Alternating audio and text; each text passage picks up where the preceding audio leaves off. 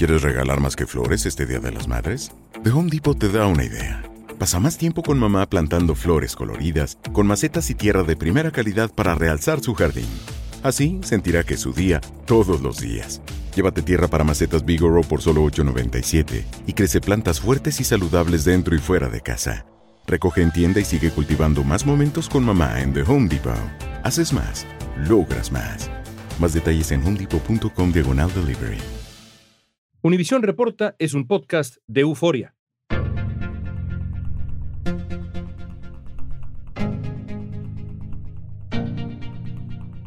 La aprobación de Joe Biden ha llegado a su punto más bajo y surge ahora una gran pregunta.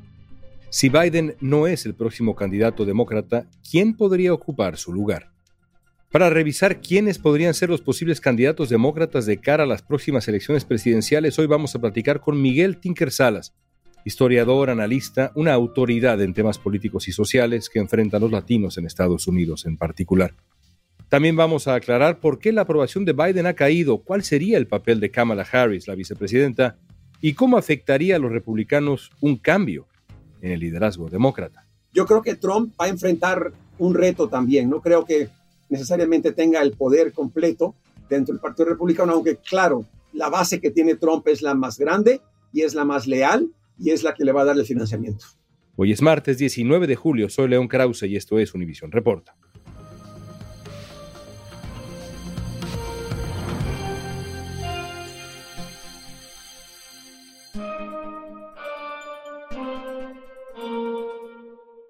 Miguel, en el momento en que grabamos este episodio de Univisión Reporta, el presidente Biden tiene un 38% de aprobación.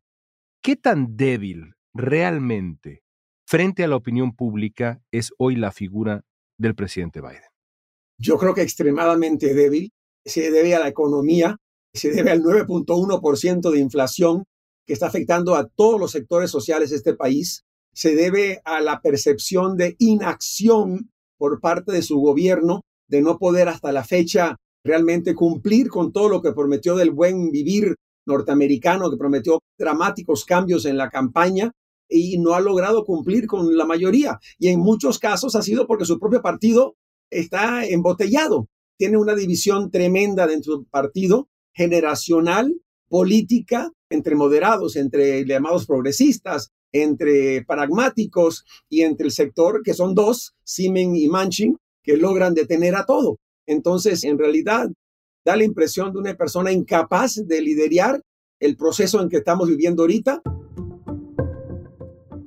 En las elecciones presidenciales pasadas, los votantes más jóvenes eligieron a Joe Biden. Entre los ciudadanos de menos de 30 años, Biden se llevó el 62% de los votos. Según el Centro de Información e Investigación sobre Aprendizaje y Participación Cívica, de la Universidad de Tufts.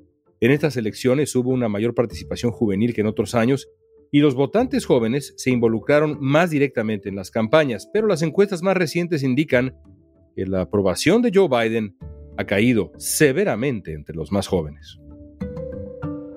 Los votantes demócratas jóvenes rechazan a Biden con particular fuerza. ¿Cómo explicas ese repudio entre los jóvenes? Yo creo que Biden prometió tanto que incrementó tantas las esperanzas entre particularmente los jóvenes que habían participado apoyando a Sanders, apoyando a Warren, apoyando a otros candidatos y en el último momento apoyaron a Biden porque la propuesta era Trump o Biden, pero tenían una esperanza tremenda y lo que estamos viendo ahorita es un descontento generalizado, pero en particular generacional. Tienes razón, entre la gente joven el nivel de aprobación de Biden es aún peor todavía que el 38 o 33%, porque una encuesta de New York Times lo tenía en 33%. Hay que reconocer, casi el 87% de la población cree que el rumbo del país es equivocado. Y aquí tenemos divisiones entre republicanos y demócratas, pero están de acuerdo que el rumbo del país está equivocado. 64% de los demócratas dice que Biden no debe ser el candidato en el 2024, de acuerdo con un sondeo reciente del New York Times. 64%. ¿Te sorprende la cifra? No, no me sorprende. Dado lo que acabamos de plantear, el problema de la economía, 9.1% de inflación, lo peor en los últimos 40 años. Cualquiera que vaya al supermercado y vea que el pollo que pagaban año pasado 79 centavos la libra, hoy es un dólar 49. Cualquiera que vaya a tomar gasolina a su carro, cualquiera que vaya a cualquier instancia, va a darse cuenta de lo que impacta la economía. La electricidad, por su parte, tan solo en este mes se incrementó un 1.7% y en total en los últimos 12 meses el repunte fue del 13.7%. El poder adquisitivo, el poder adquisitivo del trabajador disminuyó y ha disminuido un 3.6 en lo que va del año derivado de esta alza de precios. Y la gente vota su bolsillo. Los demócratas ahorita están en las audiencias en Washington, en DC, y creen que eso va a ser un factor determinante en las elecciones yo tengo mis dudas. Sí, van a manchar la figura de Donald Trump, lo cual ya estaba en cierta forma manchada por lo que ocurrió el 6 de enero, pero en todo caso lo fundamental aquí va a ser la economía y la población vota su bolsillo y yo creo que los números, las encuestas reflejan ese descontento en base a la economía y en base también a cambios fundamentales ocurriendo en la sociedad norteamericana. Creo que esos son factores también. ¿Y la edad de Joe Biden no le ayuda? No, no le ayuda en absoluto, porque se ha visto en varias ocasiones cometiendo errores, algunos garrafales, otros no tantos, y por lo tanto, por supuesto, no da esa impresión de liderazgo. Curiosamente, Bernie Sanders, que también tiene casi 80 años, no sufre ese problema, ¿verdad? O sea, no ha sufrido hasta ahora de ese problema. Entonces vemos que no se trata solamente de la edad, se trata también de su postura y de lo que representa. Y Biden representa la tradición del Partido Demócrata Regresemos a cuando Eric Selwell en la campaña del 2019 le dijo, recuerden, hace 40 años cuando Joe Biden dijo que hay que abrir liderazgo para gente nueva, ese es el Joe Biden que quiere ser presidente ahora. Nos has pintado el panorama de la situación que enfrenta el presidente Biden. También hemos hablado en estos minutos de la reacción del electorado. Con todo esto, tomando en cuenta este escenario completo, Miguel, ¿Debe ser Biden el candidato demócrata en el 2024? Falta mucho tiempo, pero en este corte de caja que estamos haciendo. Falta, como tú mencionas, en la política tres meses, cuatro meses es una eternidad. Hablando de dos años, todavía no sabemos. Hay que ver lo que ocurre en noviembre en las elecciones de medio tiempo. Hay que ver cómo mejora o empeora la economía. Hay que considerar otros factores también la crisis en Ucrania, el precio del petróleo, todos esos factores van a ser fundamental en si abre un espacio para otros candidatos. Ya algunos están probando el agua. Vemos a Gavin Newsom con programas de campaña ya en Florida, vimos a Newsom en Washington hablando, atacando directamente a la derecha y sus políticas. Entonces ya algunos están explorando, tienen ya su laboratorio explorando, al igual que otros, pero no abiertamente. El gobernador de California ha alcanzado una posición sólida en su carrera política. Gavin Newsom superó hace poco un intento de destitución, ganó con facilidad las primarias y se espera que logre la reelección en noviembre. Aunque en el pasado llegó a decir que no tenía planes de postularse para la Casa Blanca, hoy muchos analistas ponen en duda sus intenciones. Este mes Newsom protagonizó un anuncio que se transmitió por Fox News en el que acusaba a líderes republicanos de Florida de atacar las libertades del Estado al prohibir libros, dificultar el voto y restringir contenidos en las aulas. El mensaje iba acompañado de imágenes del gobernador de Florida, Ron DeSantis, quien a su vez ha sonado como posible sustituto de Donald Trump. El comercial está pagado por su campaña a gobernador 2022. Obviamente tiene una connotación política porque DeSantis va a correr para presidente como un mini Trump y Gavin Newsom en un momento dado va a querer hacer esto, yo creo también.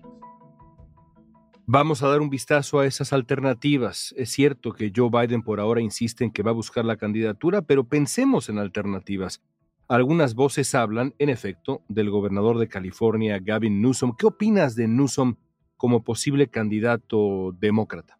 Primero tiene que ganar las elecciones de noviembre él como gobernador de California. Por ahora todo indica que lo hará trae también su peso. Recordemos que él siempre tuvo la crisis de cierta prepotencia por parte de él. El French Laundry, el restaurante que fue a comer durante la pandemia cuando había cerrado todo lo demás, y siempre se nota con cierta prepotencia. Pero hasta la fecha es el único figura, o incluso candidato, que ha tomado la iniciativa en comenzar a forjar un proyecto o algunas ideas, particularmente acerca de Roe Wade, acerca de armas en el Estado, medidas ambientales.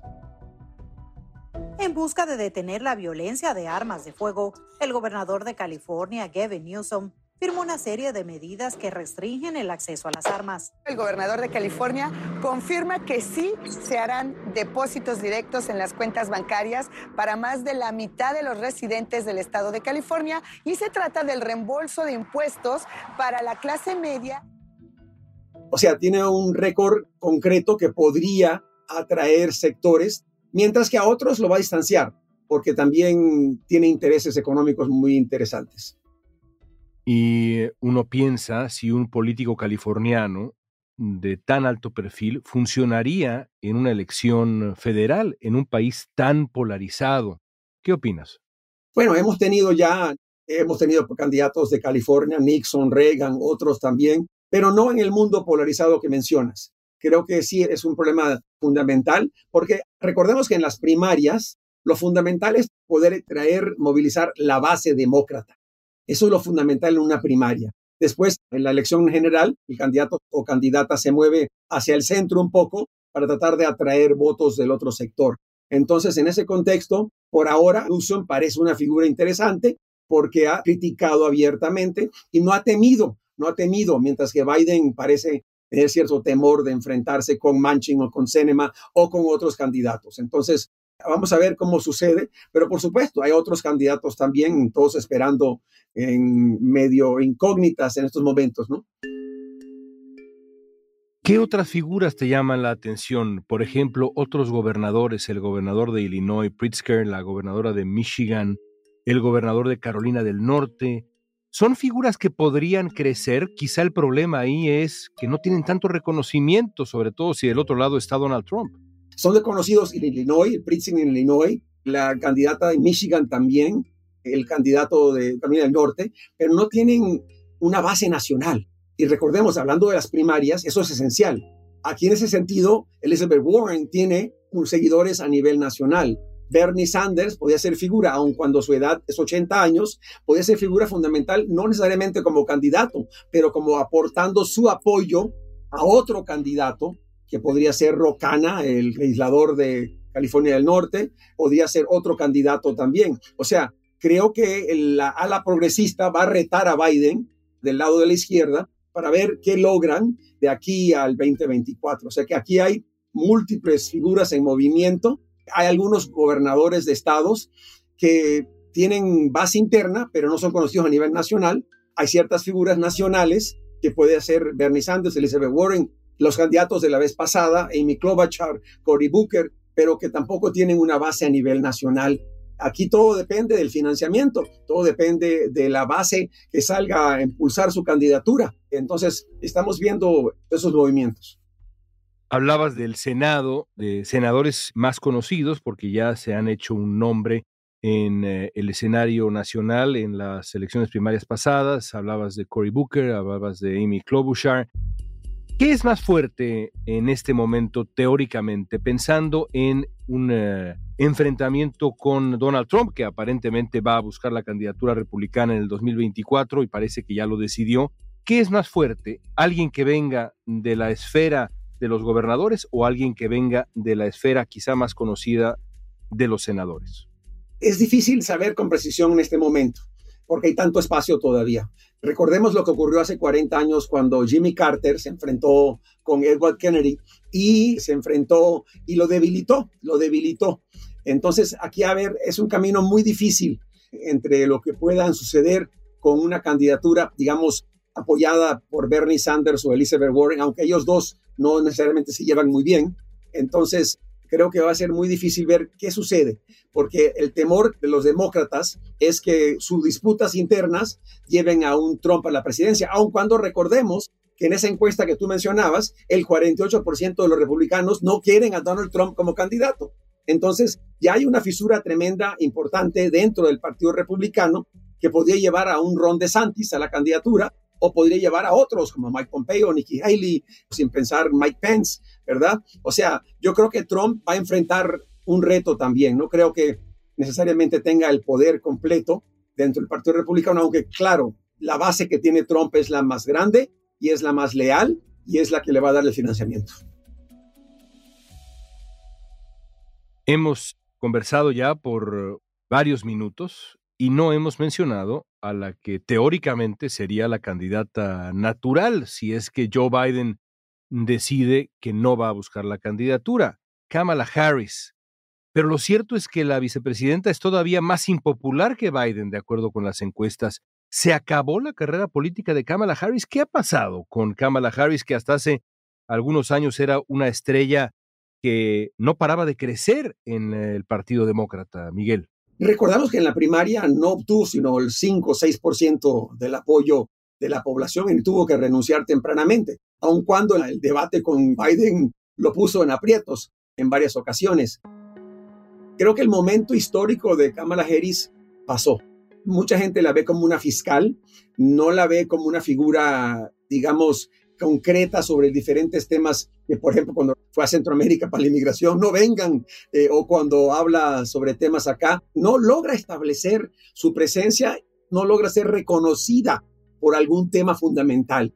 No logra. Es como que en esta administración todos están opacados por Joe Biden o ninguno quiere retar a Joe Biden. Y Kamala Harris sufre de eso. Lo vemos también con otros ministros en diferentes gabinetes. El único que ha salido un poco es Pete Buttigieg, tampoco hemos hablado de él. En ese contexto, el ministro de Transporte también parece como una figura potencialmente, además fue candidato anteriormente también. Pero Kamala Harris, incluso dentro de la población afrodescendiente, no logró un importante número de apoyo, porque en ese momento ella era vista como un fiscal cuando había un movimiento de Black Lives Matter que estaba criticando a su postura anteriormente en San Francisco.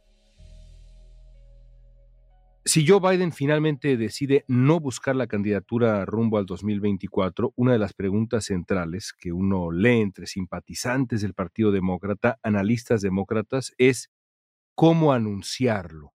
¿Qué puede decir Biden para que no se lea como una declaración de derrota, como una claudicación? Es difícil, porque para poder declinar tendría que hablar de sus logros. Logré lo que quería. Quería impulsar el proyecto de infraestructura, lo cual logré, pero una tercera parte nada más. Quería proponer el proyecto de buen vivir y no lo he logrado hasta ahora. Dije que iba a resolver el tema del coronavirus. He hecho poco en ese campo y sobre todo en la economía. Si lograse alguna victoria en cualquiera de esas áreas, podría decir, logré lo que me propuse, pero por el momento no parece que eso está en las cartas en este momento. Por eso tendríamos que ver, como decíamos anteriormente, lo que podría suceder de aquí en dos años más, un año más, podría ser una eternidad y no sabemos qué sucederá. Uno de los datos más reveladores de la encuesta que llevaron a cabo The New York Times y Siena College fue que el 64% de los demócratas quiere un candidato presidencial diferente en 2024, que no sea Joe Biden. Los encuestados alegan que la edad de Biden pesa más que cualquier otro factor en contra. Déjame terminar con eh, una invitación a la futurología más pura. Porque lo cierto es que en esa encuesta, en donde 64% de los demócratas dicen que preferirían otro candidato que no fuera Joe Biden, también hay otros datos muy interesantes. En esa y en otras encuestas se habla de que en una nueva contienda entre Biden y Trump, aún así aún con esa desaprobación que acarrea Joe Biden el día de hoy, aún así Biden ganaría, fuera la elección el día de hoy, esa segunda contienda contra Trump. El ejercicio al que te invito es este. Estamos en el 2024. ¿Quiénes están en la boleta?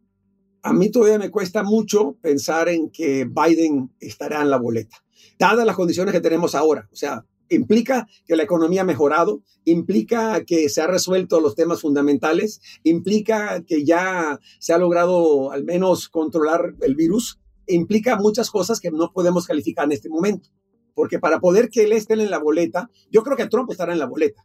Eso sí, porque su ego no lo permite de otra forma. Pero para que Biden esté en la boleta, tiene que suceder varias cosas. Porque todavía existe en esas encuestas que tú mencionabas, hay muchos individuos que votaron por Biden que hoy se arrepienten por la economía, por el tema central de la economía. Y hay que recordar que otras encuestas del New York Times también decían que aquí tenemos una crisis existencial de la democracia. ¿Qué es la democracia?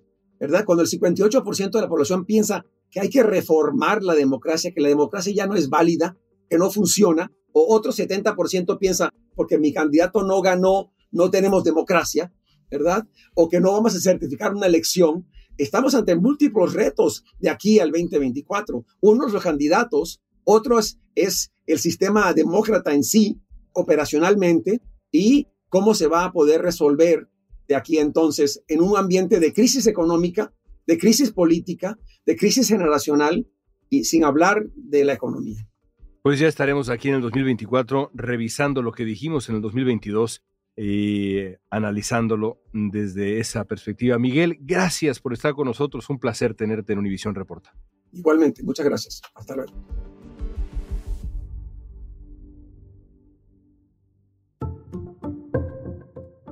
A pesar de los índices de desaprobación, de la caída de su popularidad y de que muchos de los propios demócratas quieren otra opción, al parecer el presidente Biden mantiene su intención de postularse a las próximas elecciones.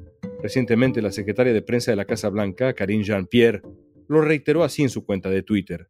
Para ser claros, escribió, como el presidente ha dicho repetidamente, planea presentarse en 2024.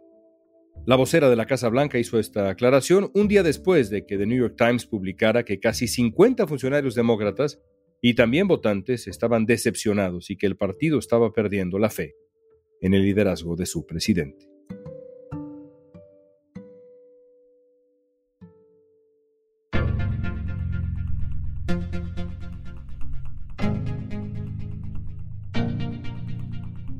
Esta pregunta es para ti.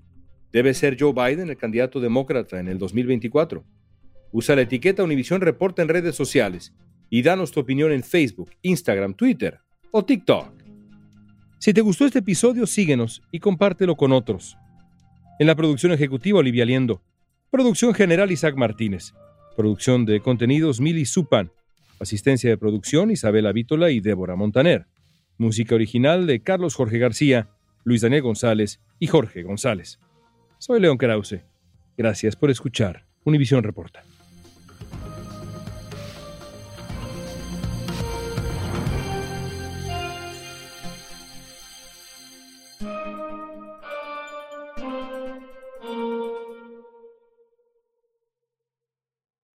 Cassandra Sánchez Navarro junto a Catherine Siachoque y Verónica Bravo en la nueva serie de comedia original de VIX, Consuelo, disponible en la app de VIX ya.